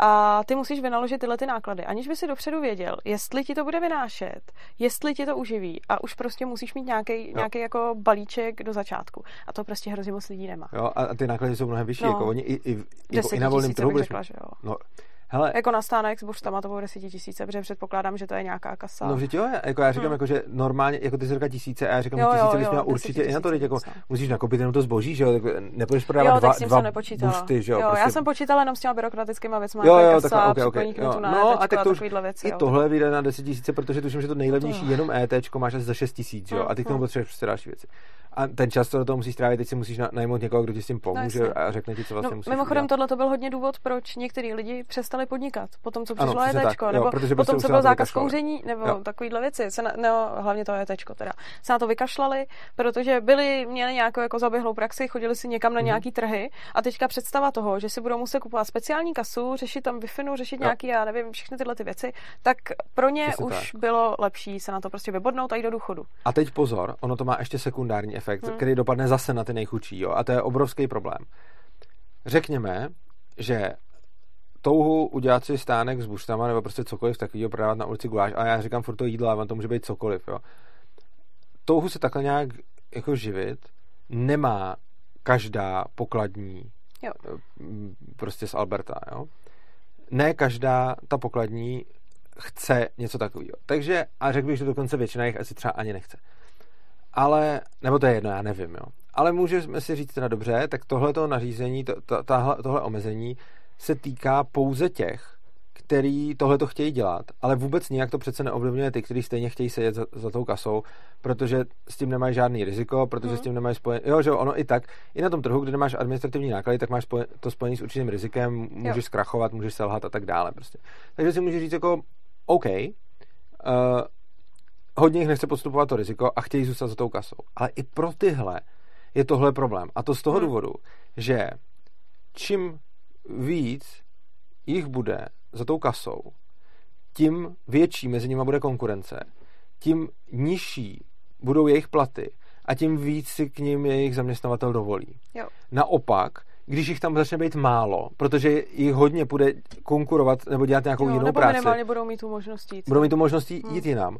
Tak za prvé, ty zaměstnavatelé budou muset líp platit, líp se k ním chovat, celkově, jo, protože ono vlastně tímhle tím způsobem vlastně vzniká ten nejlepší tlak a to je ten tržní tlak, no, že čím víc lidí buď reálně opustí ten obor a dělá jinde, anebo ho může opustit, tak tím víc si musí jejich šéfové ty lidi předcházet, dávat jim lepší peníze a lepší podmínky, hmm. což znamená, že to, že není jednoduchý si takhle otevřít prostě stánek a prodávat tam guláš, dopadá nejenom na ty, co si chtějí otevřít ten stánek, ale i na ty, kdo dělají tu práci s nima, protože oni jim zvyšují tu konkurenci. Vlastně, vlastně by se dalo říct, že další věc, čím stát strašně poškozuje chudý a nekvalifikovaný, je vůbec celý zákonník práce a ochrana zaměstnance. ono se dá říct, že ochranou zaměstnance vlastně chráníme toho zaměstnance, což je do nějaký míry možná pravda. Jenže ten problém je v tom, že ta ochrana toho zaměstnance dělá zaměstnance drahýho, hůř zaměstnatelného a hlavně dělá to, že víc lidí chce být radši zaměstnancema a méně lidí chce být zaměstnavatelema. Jo, ono. Určitě jsou skupiny, které to chtějí tak či tak. Jo. Někdo chce být prostě zaměstnavatel, protože chce vést svoji firmu a nechce pro někoho pracovat. Určitě. Někdo chce být zaměstnanec, protože nechce nést tu zodpovědnost a chce prostě pro někoho pracovat, aby se zbavil těch starostí. Tyhle ty skupiny budou si stejně dělat to svoje, nebo se o to budou snažit a budou k tomu furt inklinovat. Někdo bude třeba živnostník a tak. Ale potom jsou lidi, kteří to nemají tak úplně vyhraněný. Jo. A je to, že když je to výhodný, tak půjdu podnikat, když to výhodný nebude, tak se já. nechám zaměstnat. Přesně tak hmm. třeba. A tohle je vlastně tyhle ty lidi budou na tom trhu práce dělat obrovský rozdíl, že vlastně čím větší bude ochrana zaměstnance, tím víc z těchto lidí, kteří jsou půl na půl, se stane spíš zaměstnanci než zaměstnavateli. Protože jako zaměstnanci můžou požívat tu ochranu a jako zaměstnavateli mi jim dělá ta ochrana problémy, protože ochrana zaměstnance vždycky je na úkor něčeho. Jo? To, ono se zdá, jako, že to je ochrana jen tak, ale ono je to, že politik rozhodne o tom, že někdo bude požívat nějakou ochranu, ale někdo ji bude muset zaplatit, což je hmm. zaměstnavatel, ale je to hlavně no, i ten zaměstnanec, protože se mu to promítne na platu, ale je to i zákazník, což jsou nakonec i ty zaměstnanci. To platí všichni. Prostě. to platí všichni. Hmm. Ale ta poenta je, že v momentě, kdy já budu mít uh, na trhu víc zaměstnanců a méně zaměstnavatelů, tak budou nižší platy a horší pracovní podmínky. A když budu mít na trhu víc zaměstnavatelů a méně zaměstnanců, tak budou lepší platy, lepší pracovní hmm. podmínky. Hmm. A tohle je věc, kterou si strašně moc lidí neuvědomuje. A v podstatě čím víc máme ochranu zaměstnance, tím paradoxně víc mu to ublíží. Což znamená, že všechny tyhle ty ochrany jako chudých, nekvalifikovaných a podobně je poškozují. Že? Hmm. Což potom jo. souvisí, ty jsi vlastně mluvila ještě o minimálním mzdě, to mě taky napadlo, že to s tím taky souvisí, že jo, to poškozuje minimální. nekvalifikovaný. Jasně, no. Nechceš k tomu něco říct? K minimální mzdě? No, tak jako když se řekne minimální mzda, tak já si vždycky vybavím ten obrázek tam s tím žebříkem, že jo. Jak jako jo, máš ty spodní příčky a přijde ten člověk, co se snaží potom trhu práce jakoby líst a oni mu ty spodní příčky odendají, protože zaměstnavatel, minimální mzda je de facto to, že zaměstnavatel nemůže legálně zaměstnat člověka za nižší mzdu, než vlastně stát určil. Což znamená, že když je nějaký zaměstnavatel, rád by tady prostě za nějakou, já nevím, práci nabít trošku míň, eh, tak to buď, bude, buď nabídne víc a bude to stát nějaký peníze, anebo se rozhodne toho člověka rovnou nezaměstnat. Takže ono to potom jakoby i úzce souvisí s nezaměstnaností, protože některý lidi místo toho, aby, protože se zaměstnavateli nevyplatí některý lidi zaměstnat za více peněz, než je ta minimální mzda, tak oni je pro jistotu nezaměstnají vůbec. Přesně tak. No. Když udělám minimální mzdu 12 tisíc, tak hmm. to automaticky znamená, že všichni, kdo si, kdo si svojí prací nedokážou vydělat tolik, tak jsou odsouzený k nezaměstnanosti. Přesně tak. No. Jo, což což je vlastně jako likvidační pro ty nejméně kvalifikovaný hmm. a hmm. To, to je přesně jako obrovský problém, že A je hrozně taky zajímavý, že teďkon se strašně moc jako to je taky krásný clash a posun v ekonomickém myšlení. Před nějakou dobou vyšla ta studie, která ukazuje, že minimální mzda nemá vliv na nezaměstnanost. Já si pamatuju, to mi někdo Jo? A je prostě nějaká studie, která ukazuje, že někde se zvedla minimální mzda hmm. a neklesá nezaměstnanost. Ale sakra, tak ono se to mohlo stát. Jo. Ale za prvé, tohle všechno, co říkáme, je vždycky ceteris paribus.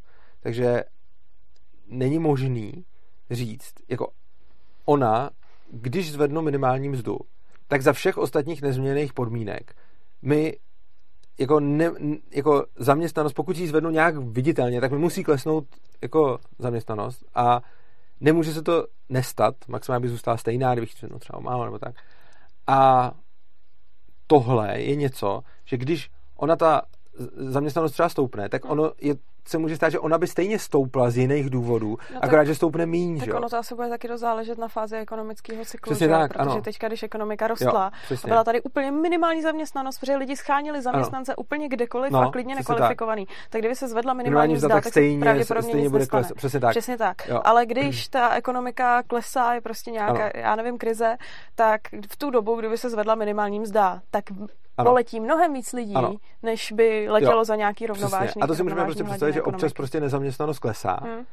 A když by se zvedla minimální mzda do doby, kdy nezaměstnanost stejně klesá, tak ona stejně, když se zvedne minimální mzda jenom málo, tak může stejně jako Jasně. klesat jenom prostě jiným tempem, to za Hmm. prvé. A za druhé, eh, ono se to dá představit jednoduše. Nikdo asi nebude protestovat mezi tím proti tvrzení, že když zvednu minimální mzdu fakt hodně, Hm. tak nezaměstnanost, tak nezaměstnanost určitě stoupne. Když plácnu, když jsme teď řekli, že v České republice bude minimální mzda 30 tisíc, tak je problém. No, no.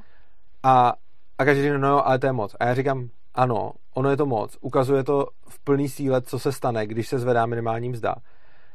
Ale když se zvedne minimální mzda z 11,5 tisíce na 12, tak je možný, že tahle změna zanikne ve statistické chybě, prostě jakýkoliv výzkumu. Takže prostě já můžu dělat studii, která v podstatě bude pracovat s tak malým zvednutím minimální mzdy, že ta studie vlastně ukáže, že ta minimální mzda se vlastně zvedla tak málo, že její dopady byly tak malý, že hraničily se statistickou chybou prostě. Hm.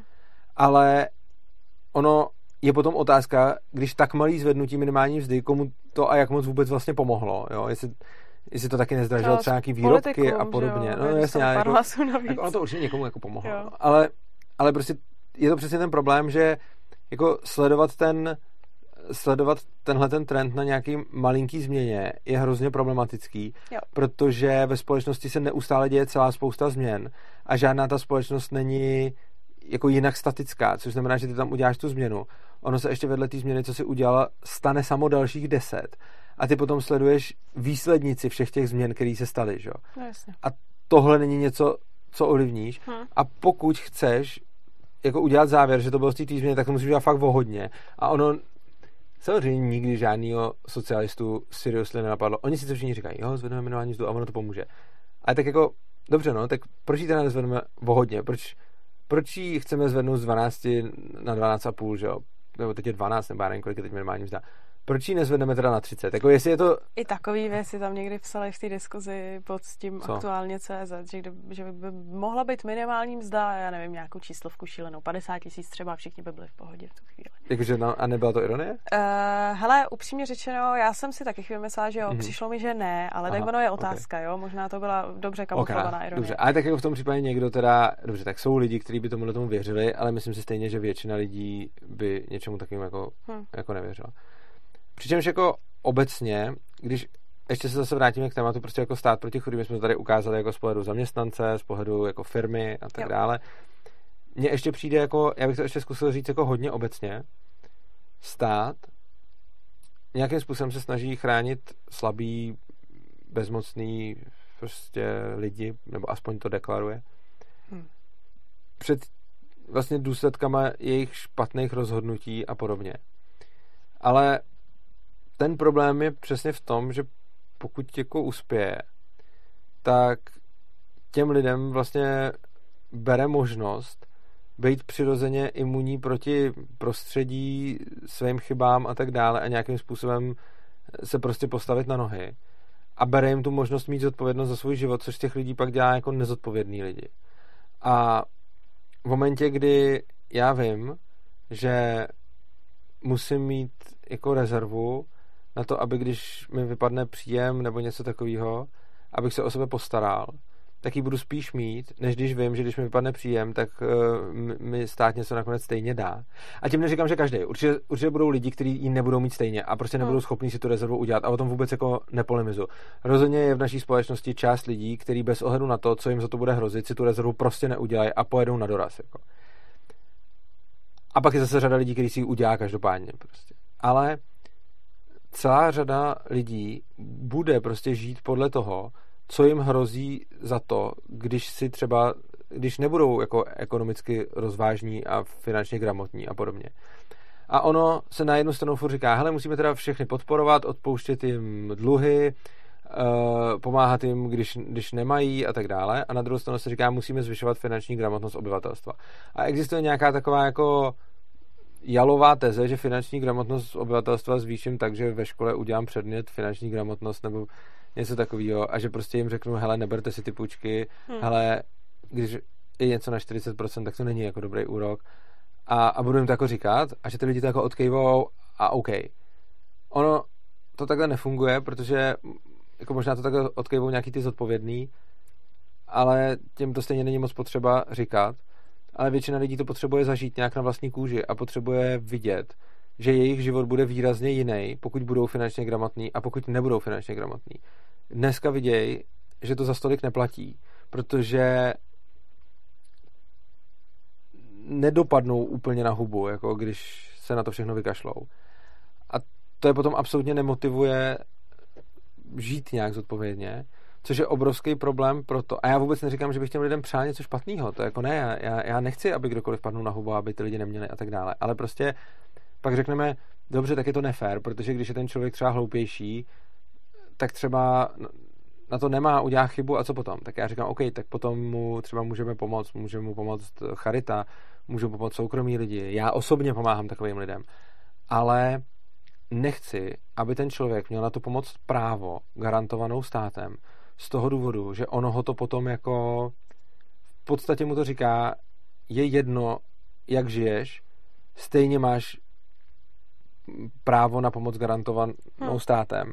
A oni tyhle ty lidi pak vychovávají svoje děti, že? Hmm. A do čeho oni je asi vychovají, že? Do, jako buď ono to není tak, že zase, je to přesně to, že často lidi mají pocit, že vychovávají děti k tomu, co jim říkají, ale lidi vychovávají děti k tomu, čím jdou příkladem. Takže já můžu prostě být neustále v dluzích, pořád si půjčovat na kraviny, jezdit na dovolenou za půjčku, pak na to platit 40%, neustále uh, platit jeden dluh jiným dluhem, furt něco takového dělat. Moje děti to uvidí a já jim budu říkat, hele děcka, musíte šetřit, až budete dospělí, musíte si fakt dávat pozor, abyste šetřili, abyste měli peníze a aby, když se vám rozbije pračka, tak abyste měli do čeho šáhnout a koupit si novou pračku. Ale potom se mi rozbije ta pračka a já půjdu a půjčím si u home kreditu. A to dítě to uvidí, že jo. Stejně tak jim budu říkat, není dobrý si prostě půjčovat na dovolenou, když nemáš prachy. Je potřeba si napřed našetřit a pak to třeba utrácet. Ale potom řeknu, hej, vzal jsem si půjčku, jedeme do Chorvatska. Je absurdní si myslet, že ty děti si z toho vezmou to, co se jim říká ve škole nebo doma nebo kdekoliv. Oni si prostě vezmou to, co uvidějí. No, a pokud to dítě vidí, že je úplně normální si pořád půjčovat a mít pořád někde dluhy a že se to takhle dělá, tak to tak bude pak dělat taky, protože nemá důvod, proč to nedělat. A když to dítě uvidí, že jeho rodič má prostě úspory, do kterých sahá, když je problém a který si napřed našetří a že prostě třeba si odřekne i tu dovolenou pro to, aby mohl mít úspory na to, aby až se mu rozbije pračka, měl kam sáhnout a nemusel si jít půjčit za nějaký nesmyslný úrok. Hmm. Tak tohle je řešení těch dluhových pastí.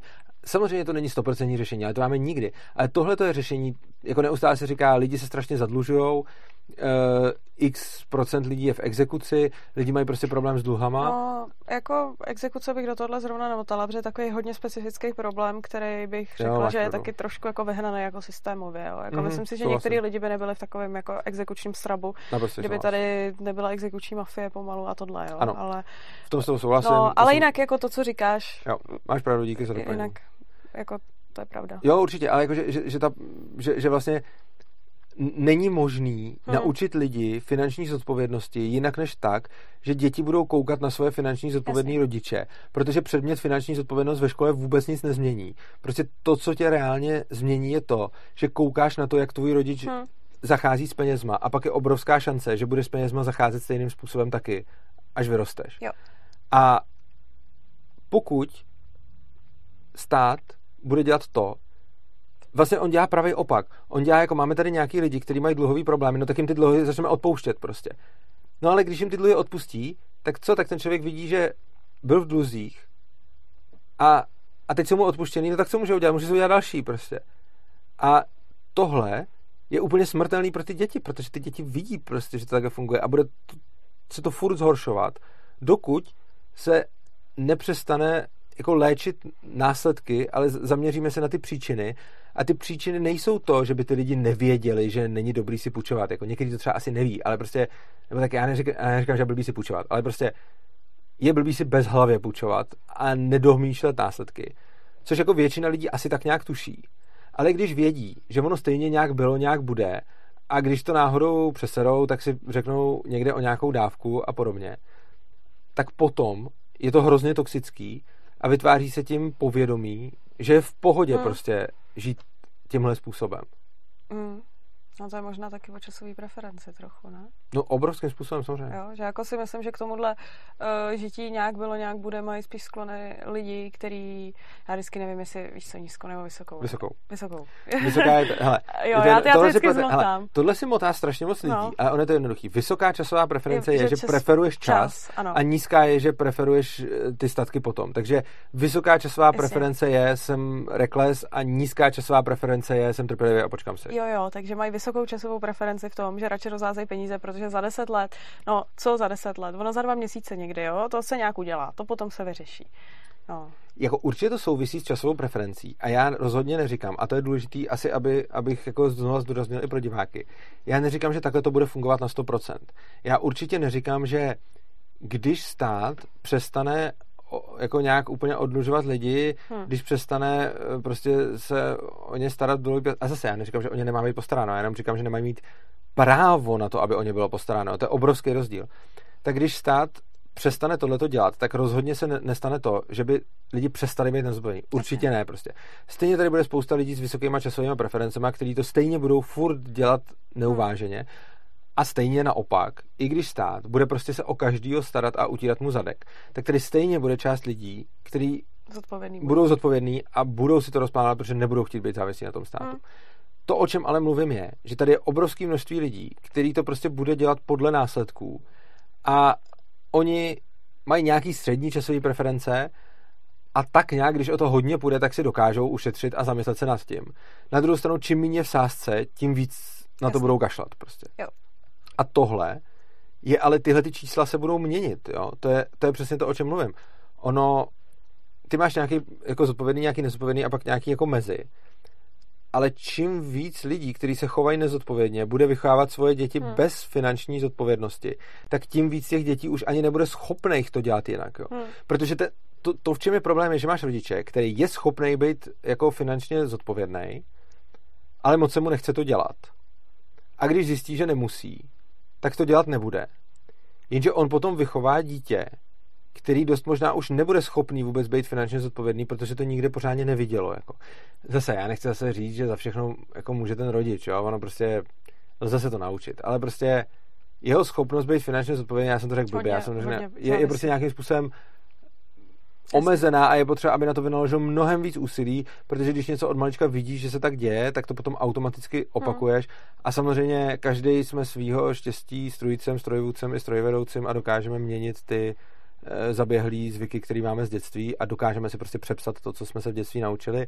Ale vyžaduje to spoustu úsilí a práce a pokud si v dětství navyknu na něco a něco kolem sebe uvidím, tak to pravděpodobně budu následovat byť samozřejmě za vynaložení určitého účele, to, to hmm. jako úsilí to, to můžu změnit jo. prostě. No. Hmm. Tak, ale... Já bych to asi uzavřela ano. už. Jo. jo, máme nějakou hodinku a hmm. chci se zeptat, máš nějaký mm, třeba připomínky další, nějaký stát proti chudým a podobně? Jako, nějaký, uh, ne. Jako, že jsme jenom v rychlosti ještě řekli něco, co jsme třeba nezmínili. Asi, asi nic dalšího nemám. Jako ono určitě tam bude ještě jako víc věcí, jo, které nás jo. třeba teďka nenapadly. No, je tam celá ale... spousta věcí. Já se doporučuji podívat na ten seriál Stát proti chudým. Vychází to každý čtvrtek uh, ve stokách. A je tam fakt už přes 50 dílů, což je jako super. A já ne s úplně všema těma dílama tak přesně souhlasím, jako že bych si u každého řekl, jo, to je prostě přesně hmm. ono protože často jsou tam příklady, které poškozují chudí a poškozují i ty bohatý teda, ale je tam spousta, jako je tam spousta krásných příkladů toho, kde ten stát poškozuje fakt jako vyloženě ty chudí a často potom existuje určitá představa, že si lidi říkají, kdybychom neměli ten stát, tak ty chudí budou v háji, ale ono kolikrát ten stát právě škodí kolikrát víc těm chudým než mm. těm, ne, než těm bohatým. A celá spousta bohatých je mm. bohatá jenom právě kvůli tomu, že nějak podojili stát, hmm? nebo že si na státu vydindali nějaký privilegia a tak dále, což znamená, že ono to není úplně jako tak černobílý a jako je to zajímavé a obecně to, co jsme tady mluvili o té zodpovědnosti, a já jsem to často dával jako příklad finanční gramotnosti, tak se dá samozřejmě zobecnit. Jo? Hmm. Že vlastně to nemusí být jenom za finance, ale prostě obecně čím víc stát říká, že jo, typický příklad, který jde úplně nefinanční. Čím víc stát říká, že zodpovědnost za vzdělání mýho dítěte má škola, tím míň se rodič bude cítit zodpovědný za vzdělávání svého dítěte a tím víc to bude blbý. Čím víc stát říká, že má zodpovědnost za postarání se o starý a nemocný, tím míň budou mít jejich děti pocit zodpovědnosti, že je to na nich prostě. Ono si hezky můžeme říkat takové ty věci, jo zase, stát proti chudým, slabým a takhle, prostě když jsme jako starý lidi. Hrozně často slyšíme takový to, hele, dneska je naproč společnost, protože dřív se lidi starali o své staré rodiče a dneska je odkládají do domova důchodců, že jo. Ale on je tady stát, který celou dobu říká, že to je jeho úkol. Jo. A neustále se tím argumentuje. A furt ty lidi říkají, no a kdyby nebyl stát, tak co by pak si pak počali ty To starý a nemocný. No, to je v podstatě jako došlo tady vlastně za socialismu k destrukci jako takových těch obrovských rodin, kdy byla nějaká jako vzájemná zodpovědnost napřed starších vůči mladým a potom těch mladších vůči těm Mhm. starším. A uh, vznikají takový jako zajímavý fenomény, že za prvý se předpokládá, že starší mají důchod, tudíž jako sem tam se jim pomůže, ale starat se Ano. o ně není úplně třeba. Uh, za druhý dost často se tam řeší takový ty ústavy tohle. A pak je zajímavý, jak hodně často se děje to, že starší lidi volají nějaký ty socialisty, komunisty, ano, kterým přidají na důchodu. A mladí jsou naštvaný a volají spíš ty jako pravicové politiky, protože tam je úplně vidět, jak každý má jakoby jinou preferenci v tu chvíli na základě toho, v jaký je pozici. Jako já si dovedu představit, že nějaký starší člověk by řekl, hele, já by, já tady prostě, nebo uh, bud, nebo respektoval by víc toho, ten názor toho mladého, kdyby si byl jistý tím, že o něj bude dobře postaráno a že to vlastně dělá pro budoucnost svých dětí, který v tu chvíli se o ně jako starají. Určitě. Jo. Určitě. A t- on je to je zajímavý, že tady je třeba si uvědomit, že to je stejný problém jako s tou finanční gramotností. Prostě čím víc zodpovědnosti za něco převezme stát, tím méně zodpovědnosti cítí ty lidi. A když ty lidi necítí tu zodpovědnost, tak se potom zodpovědně nechovají. A my si pak můžeme stokrát stěžovat, že teď hodně lidí dává prostě svoje eh, starý rodiče do LDNky a, nebo prostě No. eh, do, do různých domovů a že se těch starých lidí vlastně zbavujou, což je jako hrozný. Ale ono vlastně to je, to je druhá strana té samé mince, když řekneš anarchokapitalismus a někdo ti na to řekne, ale kdo by se postaral o starý, že? jo? Prostě pokaždý, když slyším na přednášce ten argument, ale kdo by se staral o starý, Hmm. tak to je přesně to, že to vyslovuje člověk, který, uh, který už má v hlavě nějak aspoň trochu zakodováno, že o starý se stará stát. Jasně. Což neznamená, že on zrovna musí nutně svoje rodiče vyhodit na skládku, Hmm. ale jo, Hmm. v momentě, kdy víš, že o starý rodiče se staráš ty, Hmm. tak je to úplně jiný, než když No, víš, že se o ně stará stát. Jo. A kdo by se o ně postaral, kdyby ten stát No a kdo by se o ně postaral, kdyby ten stát nebyl? No vy, že jo. To mi říká, tím už budeme končit, jeden z našich největších podporovatelů právě říkal, že já mám odpovídat na otázku, tímto zdravím, říkal, že na otázku, kdo by se postaral o chudý, když se mě někdo ptá, nebo kdo by se postaral o nemocný, kdo by se postaral o stěž, že má pos- odpovídat, no přece vy, že jo. Vás to zajímá, vy se o ně postaráte. Vy se ptáte, No. vy se o ně postaráte. No, Což, no, ještě takový malinký můsteček. Uh, taky to je částečně spojený s tím, že uh, hodně lidí dneska se rozhodne nemít děti. Což je, mi přijde naprosto v pohodě tohle. Ale dřív uh, mnohem víc platilo, že nemít děti znamená, že jednou se o tebe nebude mít kdo to postarat. je pravda a teď už Jo, to... dneska to tak není, není, protože Mhm. lidi buď Jo. předpokládají, že si teda, dobře, některý předpokládají, že si do té doby našetří sami, ale není to úplně pravidlo. Některý prostě čekají, že ono nějak bude, nějak bude ten důchod a nebude třeba to řešit. Jo, tak potom bude zase Jo. jako velký problém s důchodem. Se úplně poslední Hmm. věc, zase od toho samého přispěvatele, který on má, teď nevím, jestli manželku nebo přítelkyni, a to je taky k tématu tady, eh, jako stát proti chudým třeba, ona, uh, oni mají někde prostě vyrábí nějaký kozí sejra, prostě mají tam někde zvířata, žijou někde prostě v horách a takhle. A ona vyrábí kozí síry.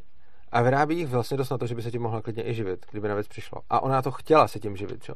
A dělá jako fakt dobrý sejry prostě a to. A přesně zjišťovali, co všechno musí splnit na to, aby mohla jakože oficiálně být výr... to je ještě horší než prodejcem, jo.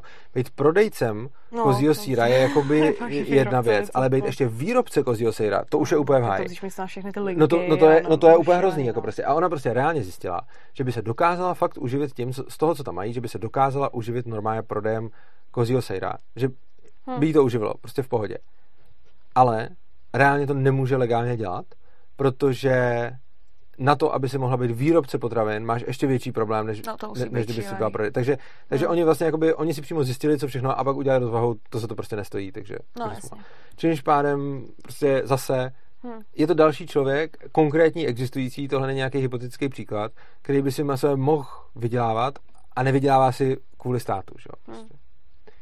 Tak, já myslím, že jsme téma, Asi že jsme téma vyčerpali. Takže se rozloučíme. Děkujeme vám za pozornost. Napište nám do komentářů, co si o tom myslíte. Klidně i další příklady, kdyby vás napadly. Další příklady, jestli vás něco Jo. zaujalo, my ty další příklady pak můžeme říkat. Teď jsem Hmm. zrovna řekl příklad od našeho že, velkého donora, který, nám, který, nám, který nás podporuje. Hm. Pěkně, děkujeme. A vlastně, já nevím, jestli ještě určitě asi, no, možná asi ještě do, o prázdninách má svobodný přístav celkově eh, přestávku, protože většina z vás nebývá doma, býváte po dovolených, takže ani moc nejezdíme na přednášky, eh, jako přes červenec a srpen. Jezdíme na letní školy. Jezdí, jo, vlastně budeme mít, jo, to je pravda, budeme na, mít, různý, na různý letní školy, Jo, vlastně jako přednáš- přednášky tam jsou. Já mám vlastně ještě ale... pobyt svobody učení. Dobře, beru to No. zpátky, takže ve skutečnosti je to jinak. Eh, Já třeba budu na World Schoolingu svobody učení a potom eh, přednášíme ještě na Mízesově akademii Liberálního institutu. Tohle je velká reklama. Je to skvělá akce, která se pořádá každoročně už mnoho, mnoho let na konci srpna. Eh, My tam s Tereskou teď budeme přednášet, vlastně přednášel Tereska jsem tam tam... jezdí od malinka. Jo, já jsem tam přednášel loni, vlastně jsem tam přednášel i předloni a budu tam přednášet i letos. Eh, Je to velká akce libertariánská, ale co jsem chtěl říct je, že Svobodný přístav má přes prázdniny přes červenec a srpen jakoby volno, protože z nějakého důvodu přes červenec a srpen, nebo z důvodu zjevného, za první moc nečtete, moc nasledujete videa, Nikoho to nezajímá. Nikoho to nezajímá, což znamená, že my většinou vy, vypouštíme mnohem méně obsahu a už se to blíží, takže do té doby možná budeme mít jedno, max dvě videa, nevím přesně, jak nám to ještě vyjde. Vidíme. Když A něco přijde, Potom tak se, s váma, jo, jako. potom se s Hm. váma rozloučíme a budeme pokračovat asi v září s výjimkou nějakých asi drobných vstupů, jako určitě něco na stokách, videa, něco asi, jako něco Jo, na asi stokách a něco něco i v kanálu, natočíme, ale no. něco možná i Uvidíme, natočíme, ale nebude uvidíme. to, nebude to zdaleka tolik.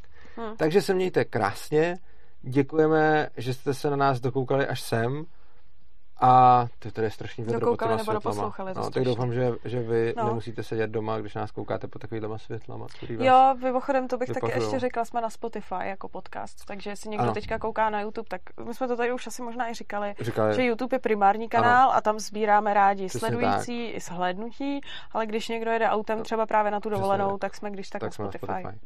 Tak si mějte krásně, užívejte si života a hezký prázdniny.